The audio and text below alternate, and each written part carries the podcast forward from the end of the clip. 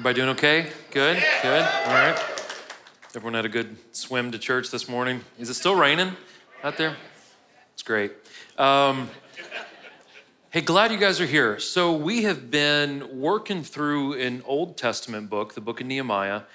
We're in chapter 10 today. If you haven't been here with us through this, I, I, I hope you've enjoyed it so, so far if you've been here. It's, it's oddly fascinating, um, these stories in the Old Testament. We sometimes kind of discount the Old Testament and it's very rich. I mean, there's a lot of really interesting stuff in there. If you have not been here, let me tell you a little bit about the book of Nehemiah. Not a hard book to follow, pretty easy to understand. About a man named Nehemiah, Jewish man who is exiled from his homeland of Jerusalem, uh, uh, the city of Jerusalem, out into what is modern day Iraq. Biblically, you'll hear it referred to as Babylon. Okay, under the the Persian king, guy named Artaxerxes, he eventually worked for the Persian king heard that his city was in ruins, got permission from Artaxerxes to travel 1,700 miles back, which is a pretty long distance back in that time, travel back specific, specifically to rebuild the wall around the city of Jerusalem. Because if there is no wall around the city, the city couldn't flourish, society wouldn't be safe. So Nehemiah got permission to go back and rebuild the wall so the city of Jerusalem and the people of God, the Jews, could again flourish in that area. If you haven't been here, in chapter six, they complete the wall. It's done, right? Chapter seven, the exiles, the people who had left the area, start to come back and repopulate the area, not just the city, but the surrounding towns around Jerusalem. They come back. Chapter 8, we see that they celebrate the fact that God has given them their city back. So there's this huge party. It says to eat the best food and drink the best wine and share it with your neighbors and it was this huge celebration to remember what God has done for them and, and to remember their identity in God. And then in chapter nine, there's kind of a turn. After this huge celebration, after they're kind of getting settled in, they then repent for their sins. Not just their sins, they repent of the sins of their fathers and their forefathers. And there's this recognition of this fact that if God is absent in our lives, we're, we're, we're going to wreck things, right? We're going to mess stuff up. And so, what we talked about from chapter 9 last week is in chapter 9, there's this cycle. Basically, humanity messes up. We see that we, we messed up. We go to God. We ask for His forgiveness. He forgives us because He's good. Um, we get comfortable and complacent and entitled. We fall back into sin. Stuff falls apart. We go back to God. God forgive us. God's good. He forgives us. Then we get comfortable, and the whole, the whole cycle starts again, right? And what we talked about last week is can we break that cycle? Can we get out of it? And, and, and, I think the Bible tells us absolutely we can, that we can get out of that cycle. That was chapter 9, okay? Chapter 10 is about now they are going to literally sign an oath that they are going to follow the Bible, right? They're gonna, they're gonna make everyone sign a document that they are intending to follow the Bible and build up the church of God. Now, chapter 10, if you have read this before me, before today, or as we read it today, at first you're going to go, How in the heck does this apply to my life? And I guess that's, that's, I guess that's what I'm supposed to do up here. When we, I, am finally figuring out what I'm supposed to do now, 13 years into this. So, uh, what we will do is we will go through chapter 10. I'm going to skip the list of names. You guys know why. Um, we're going to go through chapter 10, and you might be shocked at how these things, how the principles of these things we're going to talk about today from this document that they signed, how they apply to our lives today. But the overall subject we're going to hit on is we are responsible for building up the house of God. And I'll explain to you what the house of God is towards the end of this lesson, okay? So you should have got a notes handout when you walked in. Everything I'm going to say is in there. Everything is on the screens around the room. If you have the app, the Experience Community app, just click on sermon notes. You got everything right there. Got the scripture, got the notes, everything is right there under sermon notes, okay? And if you have a Bible, we're in between the book of Ezra and Esther, lies the book of Nehemiah. We're in chapter 10. And we'll get through it pretty quick today and have a little extra time to do communion today so we can reflect a little bit on the things we talk about. Again, be patient with me. Once we get to the end, it's, it's all going to come together. I, I, I give you my word, okay? Let me pray and we'll dive into this. All right? Good? Everyone's doing well, right? Okay, good. All right. Lord Jesus, God, we love you. Um, thank you for this time together, Lord. Thank you that we have the opportunity to come in and study your word. God, I pray, Lord, that your word speaks to us today. I pray that it encourages us, challenges us, God, uh, corrects us, Lord. Um, God, we pray not just for our church, but we pray for every church in our city. Pray for our other campuses and the churches where those campuses are, God. Lord, now more than ever, we need you and we need your word. So I pray, God, that, that our time today is fruitful, that it's beneficial. I pray that it honors you, and I pray that it's a blessing to us, God, and that it brings us closer to you. So, Lord, keep your hand on us today, God, and we thank you for everything you've done for us, Lord, and we pray all these things in Jesus' name. Amen. So, what I'm going to do, I'm going to read the last verse of chapter 9. I'm going to roll right into chapter 10. I'm going to skip all those names. I'll read a little bit, and we'll break down this first section, okay? Nehemiah writes In view of all this, we are making a binding agreement in writing on a sealed document containing the names of our leaders, Levites, and priests. Those names who were sealed on the document were the governor of Nehemiah, all these other people that I'm not going to read. Going down to verse 28, the rest of the people, the priests, the Levites, the gatekeepers, the singers, the temple servants, along with their wives and sons and daughters, everyone who is able to understand and who has separated themselves from the surrounding peoples to obey the law of God. Join with their noble brothers and commit themselves with a sworn oath to follow the law of God given through God's servant Moses and to obey carefully all the commands, ordinances, and statutes of the Lord our God. They're basically going to sign a document that says we're going to follow the Bible. At that time, they only had the first five books, okay? The reason they were doing that is in light of chapter 9 and the admittance of all of their faults and mistakes and sins, they have come to the point to where they have realized if we're not committed to living for God, not only do we fall apart, society falls apart. That's what they have realized.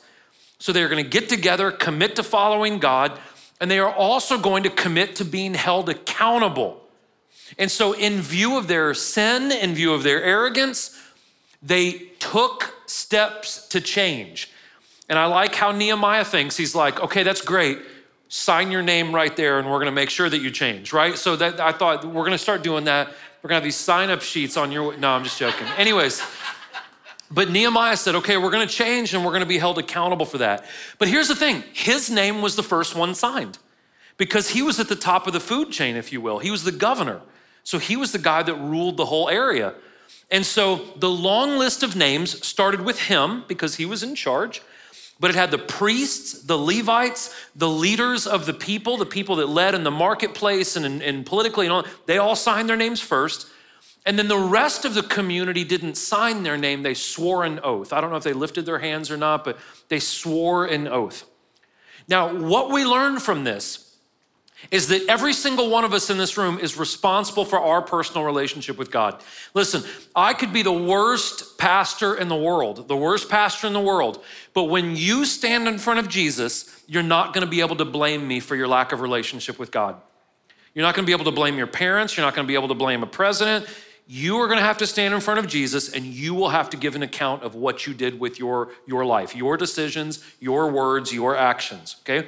So, first and foremost, every single one of us are responsible for our personal relationship with Jesus. But on the other side of that coin, people who are in positions of leadership will be held to an even stricter judgment according to James chapter 3.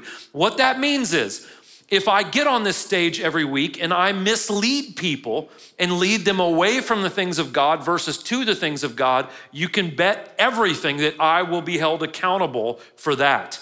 Not just people in spiritual positions, civic leaders, people in the government, even anyone who has influence. I believe anyone who influences people's decisions will be held to a stricter judgment than people who are just listening to that. That's why James says, not many of you should become teachers and leaders because you'll be held to a stricter judgment. And we see that in this list. So, the oath that they're about to sign is an oath to follow the commands of Moses. That's the first five books of the Bible. It's called the Torah, right? And that's at this time, that's all they had. So they committed to follow the entire Word of God. Why? Because when we follow the Word of God, we become holy people. What that means is we live a lifestyle that honors God. In fact, Peter echoes this. If you go into the New Testament, Peter says, We are a chosen people set apart as holy for the purpose of advancing the kingdom of God, proclaiming the truth of God to the world. How we become holy is not just by walking into a building or getting a, you know, Jesus tattoo or wearing a shirt. It is how we live. It is our obedience to the teachings and commands of this book. That's what sets us aside as people that God views as holy people. The neat thing about this in this chapter is there were a lot of foreigners. They were not Jews by birth who took this oath which means that you don't have to be born into the right family to have a relationship with the true God. It also tells us that our distinction from the world is not where we're born, it's not our color of skin, it's not the kind of clothes we wear. It is how we choose to live our life. That's what sets us apart for God to use us. That is really refreshing to hear. So, regardless of the background that you and I come from, regardless of what color you are, what gender you are, how, you know, what mistakes your parents made, what mistakes you made, if we will be humble enough to submit to the King of Kings, we get to work for the kingdom and receive the benefits of the kingdom. That is a really, really refreshing thing to hear, right? So that's what we're talking about so far. Let's get into the specifics of what they signed, the details of this document, okay? We will not give our daughters in marriage to the surrounding peoples and will not take their daughters as wives for our sons. When the surrounding peoples bring merchandise or any kind of grain to sell on the Sabbath day, we will not buy from them on the Sabbath or any holy day. We will also leave the land uncultivated in the seventh year and will cancel every debt. Don't you wish we still did that? Verse 32, he says, We will impose the following commands on ourselves. Let me pause there for a second. This is important. This is why the Bible in context is important. At this point, Nehemiah says, God is not telling us to do what I'm about to say. We have put this on ourselves. We choose to go above what the Bible tells us, and we are going to do these things. That's why he says that. We're imposing this part on ourselves to give an eighth of an ounce of silver yearly for the service of the house of our God, the bread displayed before the Lord, the daily grain offering, the regular burnt offering, the Sabbath and new moon offerings, the appointed festivals, the holy things, the sin offerings to atone for Israel, and for all of the work of the house of our God. We have cast lots among the priests, Levites, and people for the donation of wood by our ancestral families at the appointed times of each year. They are to bring the wood to our God's house to burn on the altar of the Lord our God, as it is written in the law. And now, right now, you're like, how does any of this apply to my life? Well, it, you'll find this interesting. The first part they say, we will not give our daughters and we will not take the daughters of foreigners. Now, listen, this has nothing to do with nationality. This has nothing to do with color. The reason why we has nothing to do with nationality or color is Moses, a Jewish man from Israel, was married to a black woman from Ethiopia. So we know that interracial relationships are totally fine. We know that marrying people from other cultures and places is 100% fine. What is not fine is an unequal yoking spiritually. That's what he is referring to. And this is echoed in Second Corinthians as well. What that means is this. When we get married, Genesis 2:24 says we become one flesh with our spouse. And this phraseology of unequally yoked spiritually means we are not to marry someone that does not believe in the same God that we do. Because what happens is, like if you take two ox, right, and you yoke them together, if one is super strong and one is not strong, what happens is it gets off track. It goes the wrong direction. So here's the other clarity to that. If you're in this room and, and you and your spouse, one of you, like you were married before you knew Jesus, one of you gets saved. The other side is, is later on in First Corinthians or Second Corinthians, I can't remember which, it says that you are to remain with your non believing spouse because you are the best hopes of them coming to faith in Christ. But what we are to do, if we know better, right? And if you're a young person in this room and you're dating or seriously getting involved with someone that is not a believer, the Bible tells you not to do that because it will compromise your faith. Fun fact, Genesis 2:24 says we become one flesh. Genesis 2:25 says and then they were naked with each other. So anyway, so yeah, yeah, it's in the Bible, so you can say it. Okay. All right, Corey. The second, hey, I'm almost done for the weekend, man. I'm, I'm getting there, I'm getting close. Uh, another promise after about this unequally yoking that they make is they promise to not conduct business on the Sabbath day. Now, this is actually one of the Ten Commandments that they are to honor a Sabbath because God knows that we need rest.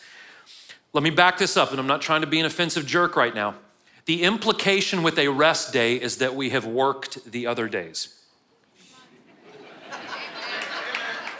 now, now, listen, I'm not trying to be a jerk, but we live in a culture right now. We're in a labor crisis right now. People just don't want to work. Mankind was made to work. Before the fall of man, when we sinned, we worked. God says He wouldn't create the earth until He knew He was going to create someone to work the earth. Right? It says that in Genesis. And then, of course, we worked after the fall. We're designed to be doing something productive.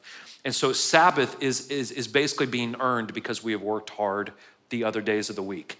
So, setting intentional time to rest not only settles us down, it reminds us of who provides for us.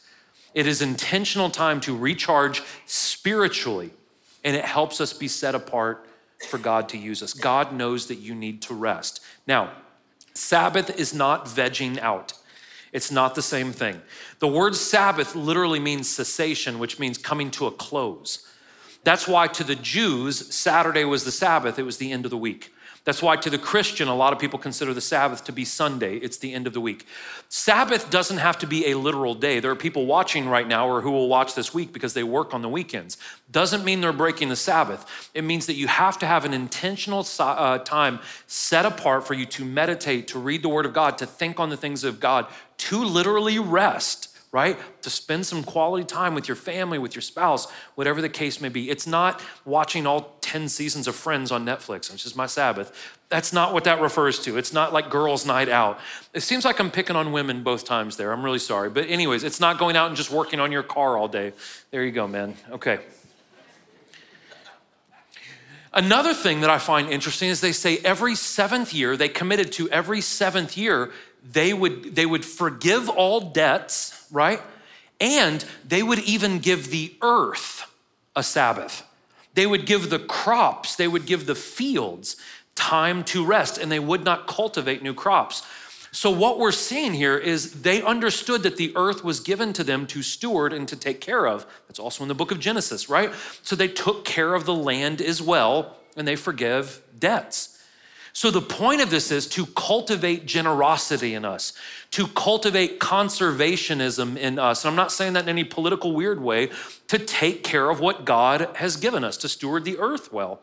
And it is interesting to ask do, do we do a good job with that, right? That's why I think if you litter, you're, I mean, that's awful, right? Because you're, you're, you're taking for granted this beautiful land that God has given us. So we are to take care of the things that God has entrusted us with.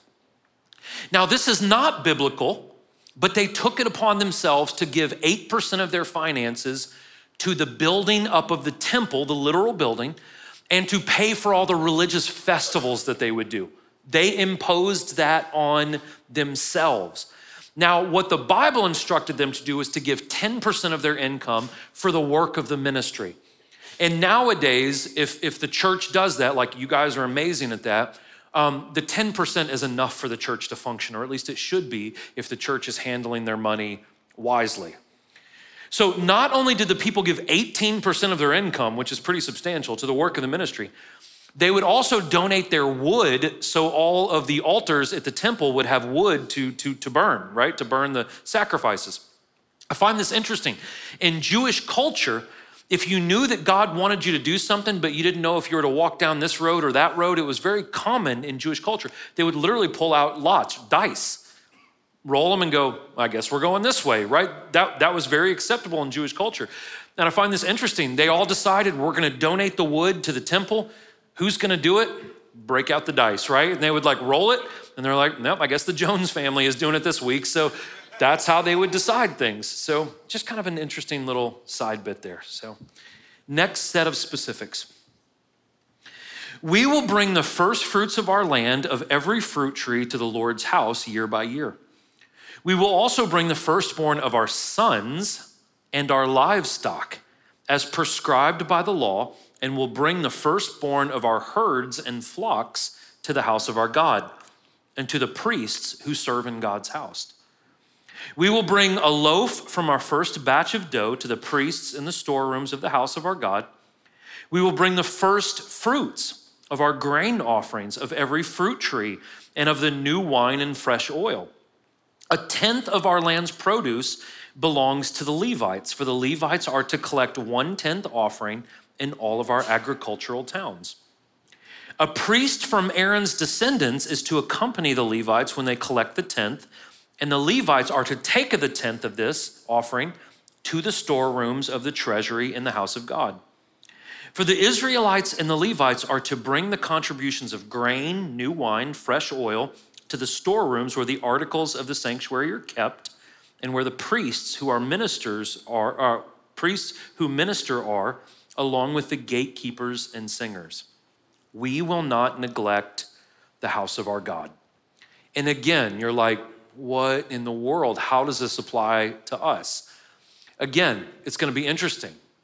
The first thing is, Nehemiah says, we commit to bringing our first fruits to the house of God.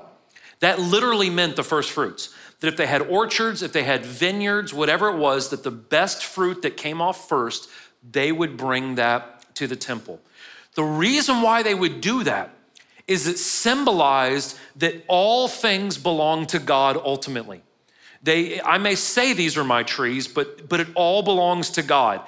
It is the idea, because the Bible says every good and perfect thing we have is from God.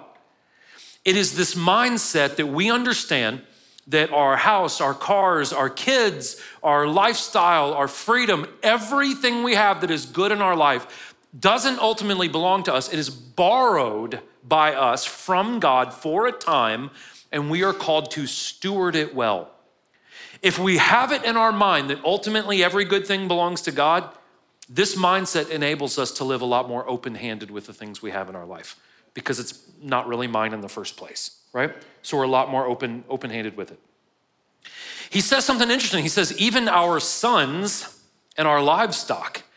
Well, the livestock, that's easy, right? Because they had to make sacrifices at the temple. People needed to eat. So, okay, we understand giving the first of your livestock, but your firstborn son?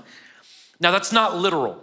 What they would do is if they had a son, they would give an extra payment to the temple it was kind of symbolic of this is this this son of mine belongs to god but i'm, I'm going to purchase him back if you will it was kind of this very honorary thing of, of giving an extra payment to the temple because you had a son all it is is another reminder that not just our uh, our finances not just our livelihood belongs to god my children belong to god my family belongs to god right my sustenance my health livestock they had to eat right my sustenance belongs to God. It's all God's, it's not mine. That's what that is. And then verse 37 is interesting. It says that things that they would make, like bread or wine or olive oil, that they would give a tenth of that to, to the storeroom of God and to the work of the ministry. Now, this is interesting because these are man made things, things that they would produce. And what that teaches us is we are, we are to also contribute our talents to God. Our abilities to God, our skills are to be, to be honoring of the kingdom of God. That means that if you're in here and maybe you have a gift for, for woodworking, right?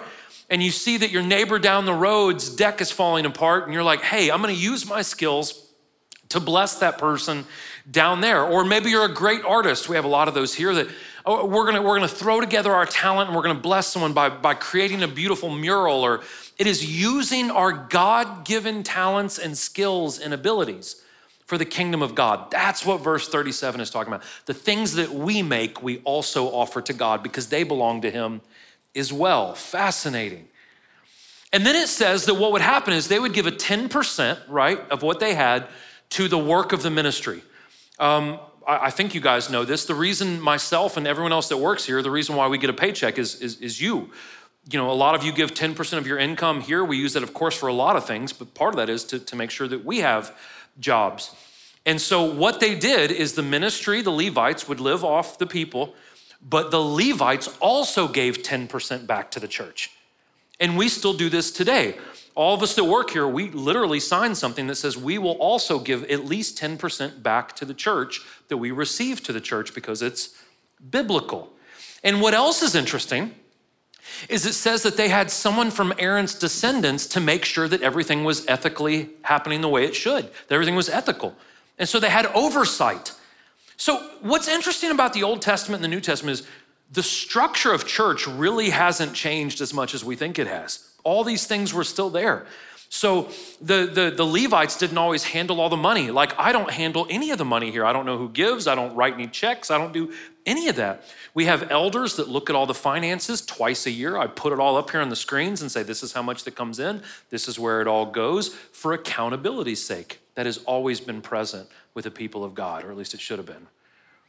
And then the last thing that he says, Nehemiah, he says, We promise to not neglect the house of our God. What that means is this He's saying, We promise to strengthen the family of God, the, the church community. That's what this is. He's saying, We are all swearing to protect this and make sure this is strong. So, how do we do that? One, we all personally commit to living for Jesus to the best of our abilities. That means, as individuals, all of us in here, we have to intentionally, purposefully say, we're gonna build our relationship with God. The second thing is, we have to be open to being held accountable. This is when people leave the church, right? Hey, man, like, I haven't seen you at small group in a month, and I heard that you're doing these things, man. Is, is everything okay? Everyone freaks out, right? How dare you ask me anything like that? I'm gone, right? People don't like to be held accountable. I don't like to be held accountable for just being honest, but I need it. I know that I need it. I'm that person where if I'm not doing things right and someone walks up and goes, Corey, man, you okay? I'm like, oh, oh yeah, you're right. I'm not good. You know, like I'm that guy. So commit to living for Jesus, be willing to be held accountable, protect your Sabbath time that means that it's important what you're doing right now, guys. Seriously. Not only is it important what you're doing right now, when you leave this place, unless you have to go to work, spend some time with your family. Um, play a board game, talk a little bit. Make sure sometime today you, you, you pray, pray with your family. Make sure you spend a little bit of time just resting and relaxing because you're going to have plenty of crazy to go back to Monday, right? So make sure that you use this time wisely. And then also, we are called to use our resources wisely and for the kingdom of God. This is how we protect the house of God. So if you're a scholar in here, or if you're a troll on YouTube or whatever, and you're a, you're a New Testament scholar, you say, Well, Corey, we're in the new covenant, we're in a New Testament, and there is no such thing as a temple. We are the temple. You're not wrong. The Bible says, yes, that currently you and I are the temple of God, that the presence of God does not reside in brick and mortar, but the presence of God resides in the hearts of a people. That is absolutely true. It is also absolutely true that in the book of Hebrews, it says that we are to corporately meet together like this as the church, and that we should be doing that more and more until Christ comes back. So the point is the same. The point is, is that you and I, as the temple in the temple, right? We have to make sure that we are living holy lives that are set apart for God to use us. The point has not changed from Old Testament to New Testament. So here's what you and I are responsible for, okay? You and I in this room. We're responsible for three things. We are responsible for our personal relationship with Jesus. Everyone in this room, you are responsible for your walk with Christ. I am a supplement, the church is a supplement. All those, the people in your life are a supplement. Ultimately, though, your decisions are your decisions. Okay? That's your first responsibility. Our second responsibility is the other side of that coin. Am I responsible for me? Yes, but I'm also responsible for you too. And you're responsible for me. This is a team effort. Whenever people, I said this a couple of weeks ago, whenever people are like, it's just me and Jesus, it's not the way it's supposed to be biblically. You're supposed to have this. You're supposed to have brothers and sisters in Christ, Galatians 6. We are to bear each other's burdens and fulfill the law of Christ. This is a team effort. Whether you like me or not, you're my brother, you're my sister, right? We're walking this thing out together. That's the way it's supposed to be. We're responsible for ourselves, we're responsible for each other, and here's the kicker we are responsible for the reputation of both of those things outside of this place in a non believing world. Let me tell you what that means. It means if you're walking around with a bandana that says, you know, God loves you, and a shirt that says, you know, Jesus is awesome, and tattoos of ichthus, that's the little fish thing, all this stuff all over you, and you're, you're, I'm a Christian, I'm a Christian, I'm a Christian, and then you go to a restaurant and treat your waitress like garbage, do you know it doesn't just make you look bad? It makes me look bad, and it makes him look bad. And people start to build a reputation of God based on you and me. It doesn't mean we're perfect, guys. I've lost my cool on I 24 as well, right? We've all made mistakes. temptation road, man. That's what that is. That's, uh, I feel like the Holy Spirit's like, you know, in someone else's car. I just, uh, it's bad. But we are responsible for the reputation of ourselves, the church, and God in our community. The Bible says that we are to live at peace with everyone as much as possible. And we need to make sure that we are carrying the reputation of God in a way that honors God, okay?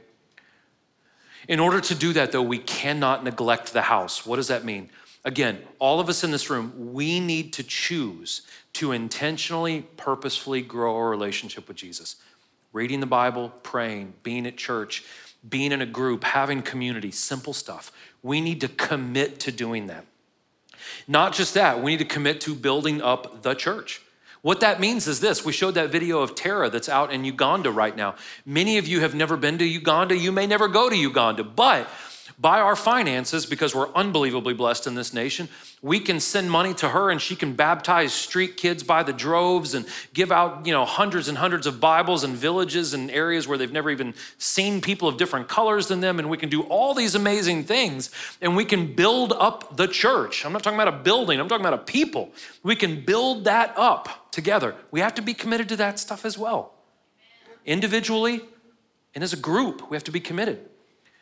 In order to do this, though, we must live distinct, separate, and holy lives. That does not mean isolation from the world. That's not what that means. The Jesus model was never isolation, it was never staying away from bad people, it was being around bad people. In fact, Jesus' disciples would often get criticized. People would walk up to religious people and be like, hey, we heard you follow Jesus why does he always hang out with dirtbags, right? They didn't say dirtbags, they said publicans and sinners. Why does he hang out with them? And Jesus made it clear I didn't come for those who think they're okay, I came for those who are sick. And let me tell you what, Jesus in bodily form is not earth on earth right now. His spirit dwells in us. We are here in bodily form, and it is our job not to be isolated from the world, but to be insulated by the power of the Holy Spirit so we can go out into the world and share the good news with those who do not know Jesus yet. If Christians isolate themselves, how does anyone come to Christ? We just need to be insulated by the Holy Spirit. Insulation, and again, what a lot of people think of when the Bible says become separate and holy. Well, let's build a commune out in Bedford County and you know make our own clothes. That's not what that means. We are separated not by our geographical location, we are separated by how we view the world and we view the world through this book. It is a biblical worldview. That's what sets us apart. That's what makes us unique and different and powerful. We must also welcome accountability. You need to hold me accountable. I need to hold you accountable. And we need to welcome that because we should love each other. We're family. We must also give God our best. That doesn't mean that life is just the ultimate downer. That's not what that means. What Jesus said in Matthew is he said, if you will seek first my kingdom, he said, I'll take care, I'll take care of everything else. Just seek first the kingdom of God, and all of these things will be added to you. So I think there is this fear in a lot of us that if I go to God first, God's just gonna spoil my plans. It says in the book of Jeremiah that God has better plans for your life than you have for yourself. You may go to God and be like, Holy cow, I didn't think it could be that good. I didn't think you could do that with me, God. But here's what we often do in life we make plans, here comes conviction. We make plans, and then we ask God to sign off on the plans that we've already determined for our life. Anyone else done this besides me? I'm gonna move. God, is that cool? You've already decided. Why'd you even ask him? What's the point? God, should I move? And then make your decision, right? Seek first the kingdom of God. And if we bring these first fruits to God, the first fruits are of our time, of our finances, and of our talents and abilities. If we will do that, we will actually find joy. If we do that, we will be a blessing to those around us. Let me talk about finances for a second. I know that's uncomfortable in church, but, but whatever. I have never met anyone who faithfully tithed their church, who starved to death, who didn't have things provided for them, and quite frankly, didn't have joy in the fact that they contributed. Most people who are faithfully financially like that, they have a completely different outlook on materialism and everything else. I don't know if you know this, tithing has nothing to do with money. It has everything to do with the posture of the heart. That's what that's about. I have never met anyone, talking about time, I have never met anyone who gave the first part of their day to reading the Word of God or praying or cutting off the radio and, and listening to the Word or praying on their way to work. I've never met anyone who faithfully did that who has an attitude that is terrible, that is negative. Those people are typically the most positive, uplifting, strong people you can be around because they have given God the first fruits of their time. I have never met anyone who gives their talents and abilities to, to other people, right? And when I talk about this, there have been people at this church who are, who are, who are wonderful, like hairstylists, that I've heard them dedicating and, and setting aside time to, to cut people's hair for free, just to bless them and stuff like that. I've never met anyone who gives God the first fruit of their talents who, who doesn't smile about it, who doesn't, who doesn't feel fulfilled because of it. If we will give God our best, God will really take care of us. He will bless us and He will bless others because of us. If we neglect this, though, if we neglect the building up of, of the house and the house, if we neglect that, not only do we forfeit the gifts that God has for us now, like wisdom and joy and peace, these are the fruit of the Spirit, a couple of them, right? Not only do we forfeit these wonderful things, guys, if the world needed a gift of the Holy Spirit right now, we need the gift of wisdom more than anything. But we forfeit that if we don't build a relationship with Jesus. Not only do we forfeit the blessings now, we forfeit an eternity of blessings. And I'm not trying to be a downer, but if we choose to not have a relationship with now, Jesus said this, I didn't say this. If you deny me on earth, I will deny you in heaven or eternity, right? We forfeit a lot more than just now. We forfeit eternity. Listen, if you've never heard me say this before, there's an even bigger cost than just ourselves. Humanity is symbiotic, which means what we do affects other people always because we're all connected. The Bible says it this way we are all one body. If the pinky gets smashed, the whole body knows what has happened to the pinky. Well, I'm just a right arm, I don't care. Yes, you do, because that pain shoots all the way through your system, right? You care, or at least we should. We are connected. So listen, listen to this.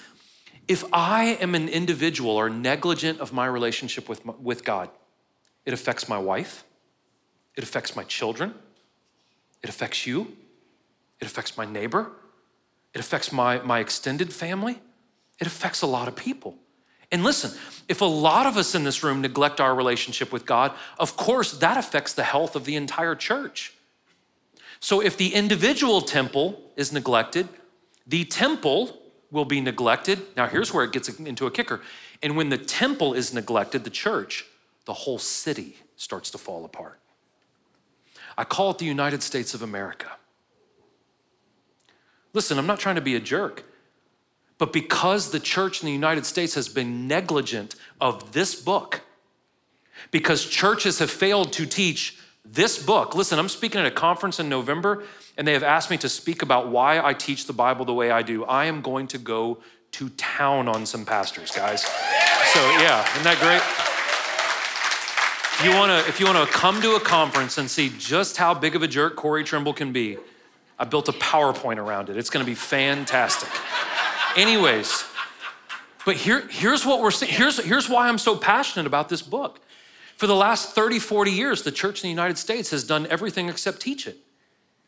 And now we are seeing the ramifications of a society that has stepped away from being committed to that book, but it starts with the church. I love the church. I think the church is the hope of the city. I believe it. But because we have been negligent as individuals, because we've been negligent as a church community, it has now affected our cities. It has now affected our country. There's a cost of our negligence. So, what do we do? Very simple couple of questions here. Are you and I, as individuals, committed to growing our relationship with God? Would you swear by it? Think about that for a second. If someone were to walk up to you and say, Are you growing your relationship with God? Well, yeah. Would you put your name on the dotted line? Would you put your seal? Would you stake everything on that? Ooh, boy, it got a little real there. Uh oh. Are we committed? Would we swear by it? Would we swear by it? Are we giving God the first fruits? Do we understand that it's all His, anyways? Right? Are we giving the first fruits of our time? Are we praying? Are we reading the Word of God? Guys, I'm not talking about six hours a day. I'm talking about taking 15 minutes in the morning. God, thank you for another day. Protect my children. Protect every, I'm gonna tell you because the world's crazy, every single night we pray at night together. I always pray, of course, for, for my family. I pray for our neighbors, our friends. I say, God, protect my girls' schools that they go to, protect their principals, protect their teachers. God, keep I just want, I want to make sure that everyone is taken care of. Are we giving the first fruits of that time? Are we giving the first fruits of our finances? It's not so I can get rich. I show you. I show you every year, twice a year, that I'm not getting rich off this place. No one that works here is. But are, do we have a passion to, to pay for Bibles in Europe, start churches in Africa, support churches in Northeast, do things for our city? Do we have a passion for that? And are we using our talents for God, your abilities, your skills that God has given you? Are you offended that I even asked those questions? Do we have a willingness to be held accountable? We live in a nation right now that has a spirit of offense. We're offended by everything. If we do anything well in the United States, it's get offended. We're offended by everything, right? Hey, nice gray shirt. It's blue.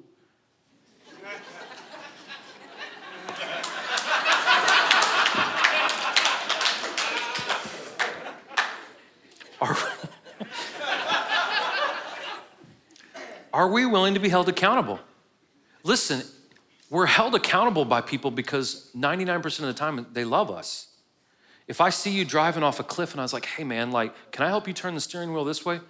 It's not because I don't love you, it's, it's because I really love you. I don't want you to, to go off a cliff. I don't want your marriage to be ruined. I don't, I don't want you to be ruined. I care for you. If you surround yourself with the right people, let, let them ask you the hard questions. Do we understand the, the deep ramifications if we neglect this and if we neglect this? Do we understand how big of a problem we're going to have to deal with. I think we're starting to a little bit in this, in, in this part of the world. That if we neglect this, if we neglect this, man, it gets rough. And then my last question for you is, and, and maybe it's anticlimactic. When we leave here, what will we do differently? When we leave here, what will we intentionally commit to change? what will we do? Not just hear some good words, feel good, and like go home and do nothing about it. What will we commit to doing differently when we leave this place? Would you bow your heads with me, please?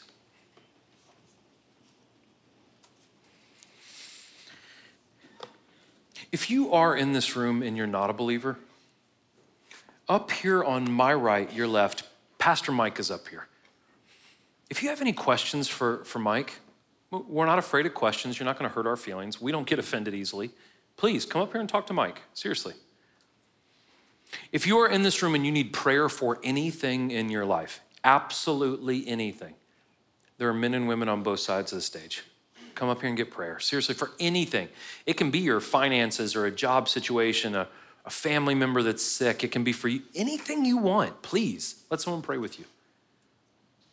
The last thing is this, and I ended a little bit early on, ten, uh, on purpose. We have communion all the way around this room where we see a lamp on a table that represents the body and blood of Jesus Christ, the bread and the wine. The fact that Jesus Christ came, died on the cross for us, sacrificed his body, shed his blood, so not only that our sins could be forgiven, but that he would open up the door for us to receive his Holy Spirit and, and, and have that guidance and that counsel and that comfort, right? Everyone is welcome to take communion as long as you ask Jesus to forgive you of your sins. It's the only thing you have to do. Here's what I want you to do today as your heads are bowed and your eyes are closed, because we got a couple of minutes. If you get your communion today, if you choose to do that, come back to your seat and I'm gonna let you take that communion by yourself. You can do it with your spouse or a friend, however you wanna do it, but I want you to have some personal time. And what I would love for you to do during that personal time is maybe ask God God, is there something I'm holding back from you? Is there a talent that I need to be using? Is there a, am I not giving you the first fruits of my time? Ask Him to reveal something in you that maybe needs to, to, to be let go, or maybe something you need to, to, to pick up. And then I'm gonna encourage you be quiet for a minute and let God talk to you. He may reveal to you where maybe you're, you're holding back or, or not letting go of some things. Let Him talk to you for a minute. Father, Lord, we love you, God. I thank you so much for this church, God. I feel so honored to be a part of it. Lord, I pray, God, that you just protect everyone in this room, God. I pray that you keep them safe physically, spiritually, mentally. I pray, God, that all of us in this room, that you can kind of light a fire under us a little bit, Lord, and, and help us to be more committed to your word. God, we need your word and we need you probably more than, than, than we ever have, God. And so, Father, Lord, we just thank you for this time. We thank you for your grace and mercy. And I pray blessings, God, over everyone in this room. Lord, we love you. We thank you. We praise you in Jesus' name. Amen. Love you guys very much. Uh, pray that you guys have a good day. Be safe on your way home.